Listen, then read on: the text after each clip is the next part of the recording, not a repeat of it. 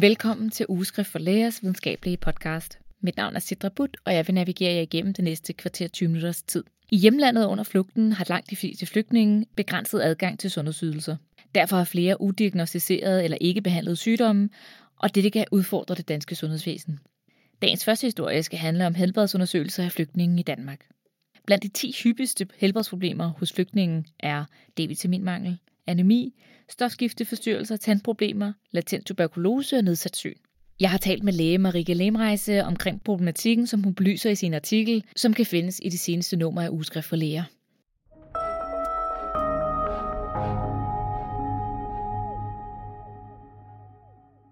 Helbredsundersøgelser af flygtninge i Danmark er en kommunal opgave, som udføres primært af praktiserende læger. Der mangler tilsyneladende en national strategi for at sikre, at opgaven løses optimalt og indsattet hele landet. Jeg har derfor ringet til yngre læge Marike Lemrejse, som er hoveduddannelseslæge i almindelig medicin, for at få belyst den problematik, som hun fremhæver i sin artikel. Jeg vil lige gøre opmærksom på, at forbindelsen er lidt dårlig, da det hele foregår over telefon. I kommunerne, hvor det var meningen, at, at de skulle tilbydes en helbredsundersøgelse øh, ved læge, når de ankom til kommunerne, altså når de havde fået asyl, og det skulle ske inden for tre måneder. Men det man jo så valgte at, at gå fra igen øh, her i foråret, er ophørt øh, den helbredsundersøgelse ved, ved lovkrav. Øh, så den er der ikke længere. Nu er det op til kommunerne, om, om de vil prioritere det, eller om, øh, om de ikke vil. Der er så heldigvis mange kommuner, der stadigvæk har valgt at bibeholde undersøgelsen, da man har set værdien af det, men det er jo ikke alle kommuner. Der er stor variation netop på det område. Men, men Marike, ved du, hvad baggrunden var for, at man fjernede den lovpligtighed, der var her i foråret, for at man skulle lave de helbredsundersøgelser? Hvad, hvad var baggrunden for at fjerne den? Øhm, altså, jeg har ikke sat mig så meget ind i sådan hele øh, det politiske spil bag ved det, men, men en del af det var jo, at det var svært at, at gennemføre det, fordi faktisk kun lidt over halvdelen af dem, der burde øh, få tilbudt sådan en øh, helbredsundersøgelse, fik det foretaget. Øhm, så så det var, det var ikke fuldt implementeret, øhm, og man indså nok, at det var sværere at implementere, end man måske lige havde regnet med.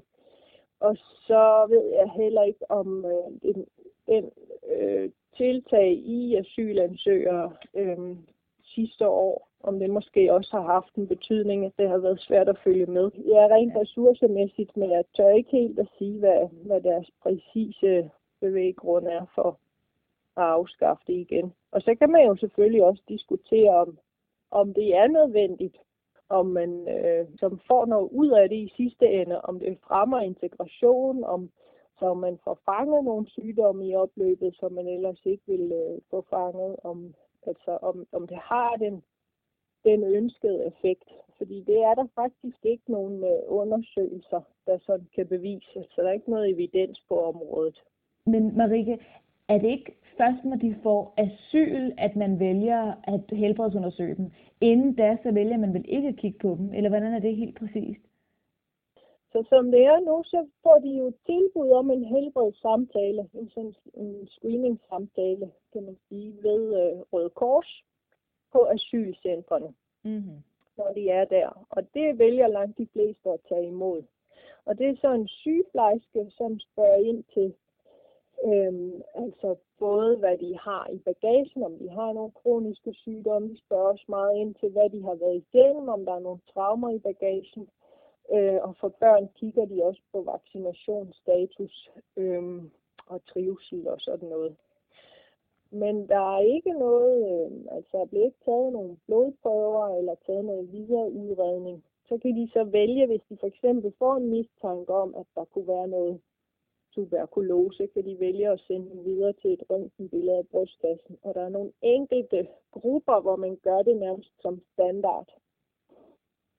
Øhm, for eksempel folk fra Somalia, mener jeg, at de, at de får undersøgt stort set alle sammen. Men, men der er ikke sådan et fast øh, program, de skal igennem, og de kommer i hvert fald ikke til at tale med en læge. Øhm, fordi når de er på asylcentrene, så har de jo ikke adgang til det danske sundhedsvæsen. de har jo ikke et CPR-nummer, og derfor har de ikke øh, den adgang, som vi andre har. Så hvis de har brug for noget sundhedshjælp, så har de sygeplejerskerne. Når de så får asyl, så er de tildelt en kommune. Og de bliver jo sådan spredt jævnt fordelt ud over Danmark. Altså de bliver jo, jeg mener det er de første tre år, hvor de skal være i den kommune, de får tildelt. Så de kan jo ikke sådan selv vælge, hvor de flytter hen. Og der er jo også nogle af dem, der netop kommer lidt ud i udkants Danmark. Og der møder de jo nogle praktiserende læger, som ikke nødvendigvis har så meget erfaring med syriske patienter, eller hvor man nu kommer fra. Mm. Og som, som typisk også vil have, øh, vil være presset af at have mange patienter i forvejen, øh, fordi der netop er mangel øh, i mange af de her områder. Hvad kan konsekvensen være af det? Jamen, det kan jo være, at vi jo... Hvad kan konsekvensen være af det?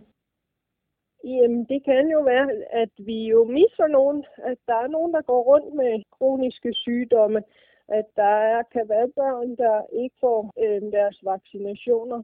Og det kan jo udvikle sig til noget mere kronisk. Man har lavet studier på for eksempel hepatitis B, at øh, hvis man screener for det og får det behandlet i tide, så, så får man både øh, selvfølgelig sparet en masse sygdom, men man sparer faktisk også penge på det. Altså der, det er kosteffektivt at fange sådan noget som kronisk leverbetændelse tidligt, i stedet for at vente indtil de bliver syge og så henvender sig. Så det er jo også den anden vej rundt, så tror jeg også, at der er en, øh, altså, der er en fordel ved, at folk føler, at de bliver taget ordentligt imod og bliver taget hånd om. Jeg har i hvert fald mødt nogle patienter, som som er meget frustrerede over det danske sundhedssystem. De føler ikke, at deres helbred bliver taget alvorligt, og de synes, det er meget svært at komme til at tale med en læge. De er vant til et andet system, og langt de fleste lande har man jo ikke den her praktiserende læge som, som gatekeeper og som bindeled. Øhm, og hvis man er dårlig til dansk, man bare møder op på et sygehus, så bliver man jo typisk afvist fordi sådan fungerer tingene ikke her. Også der kan, kan det have en rolle med ligesom at få introduceret folk til, hvordan fungerer det her, og hvor, hvordan får man den hjælp, man har brug for. Ja. Hvad, har du, øh, altså, blev du mødt med det her i din egen praksis, øh, siden at det også er noget, du begyndte at interessere dig for? Altså ikke så meget der, hvor jeg arbejder nu, øh, men jeg havde min KBU og min introstilling i Aalborg Øst, som er et socialt belastet område, hvor der dog mest bor danskere, men cirka en femtedel øh, indvandrere, og der havde vi også en del flygtninge og også nogle kvoteflygtninge. Så det var sådan der, jeg nok mødte dem først, og der var jeg sådan begyndt at tænke, hmm, skal vide, hvad betyder det egentlig, når, de, når der står kvoteflygtning? Altså, hvad kan jeg så regne med? Øh, og hvor jeg jo netop også mødte de udfordringer, der er i det, at det er svært, men man taler på en anden måde, man tænker sundhed på en anden måde, man møder hinanden på en anden måde. Også sådan rent lægepatientmæssigt. patientmæssigt så der er mange udfordringer i det, og det er noget, der kræver, at man interesserer sig lidt for det, og det er noget, der kræver tid.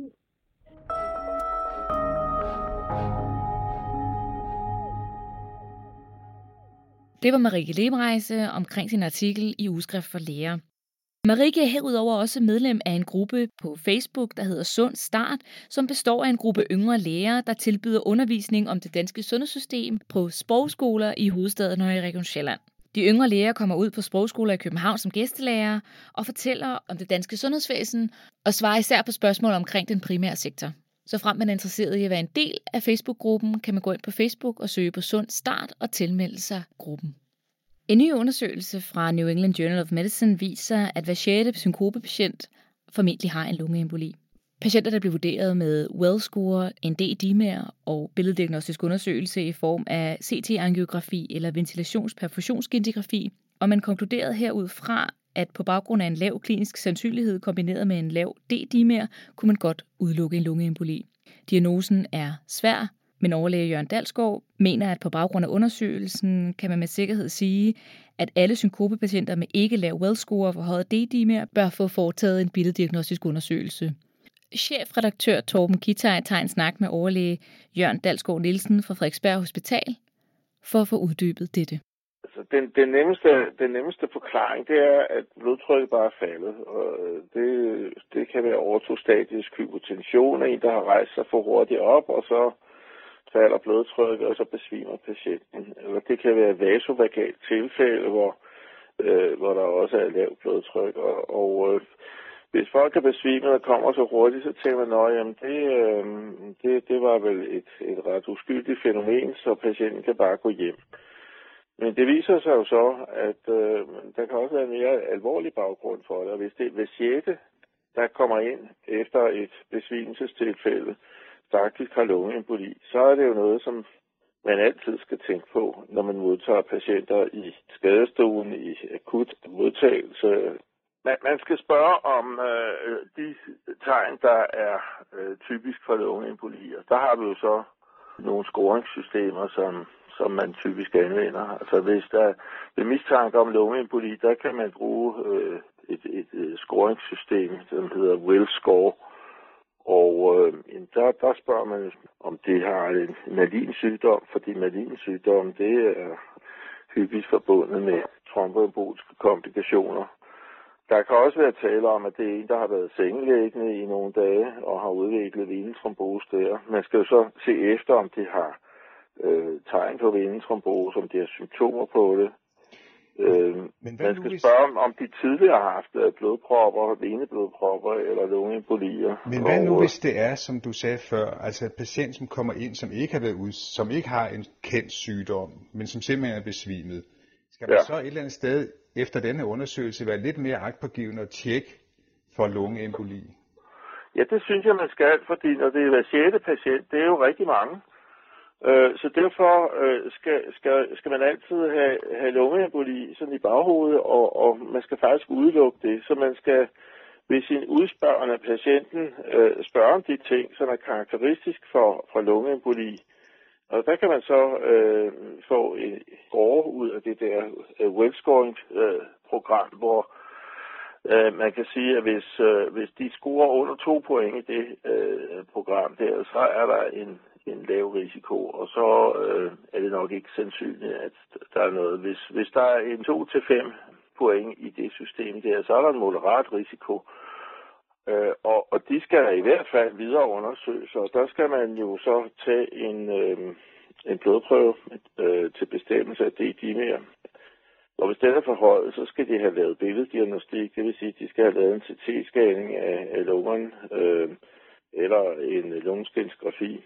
Så, så det man tidligere ville sige var en, hvad skal vi kalde det, banal, det lyder forkert, men en banal besvimelse, det skal man faktisk tage lidt mere alvorligt efter den her undersøgelse. Altså, det er ny viden for dig også? Ja, at, øh, det, det er ny viden, at det drejer sig om så mange.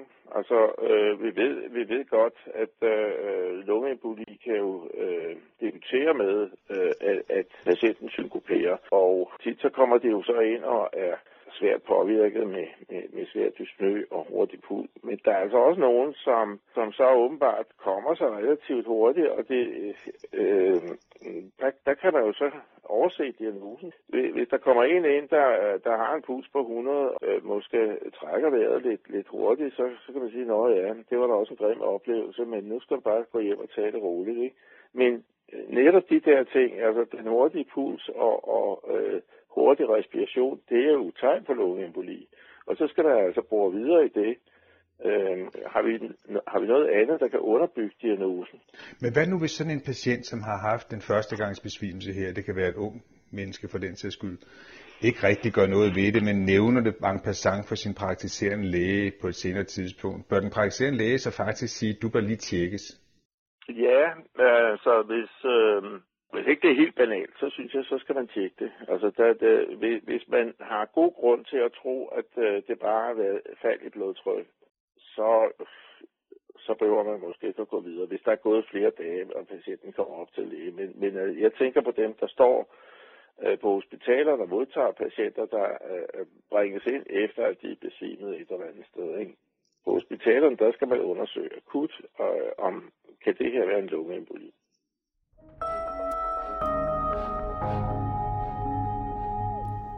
Det var alt for denne omgang. Husk, at du kan abonnere på Ugeskriftets videnskabelige podcast på en af de mange podcast-apps, såsom iTunes eller Overcast på Genhør.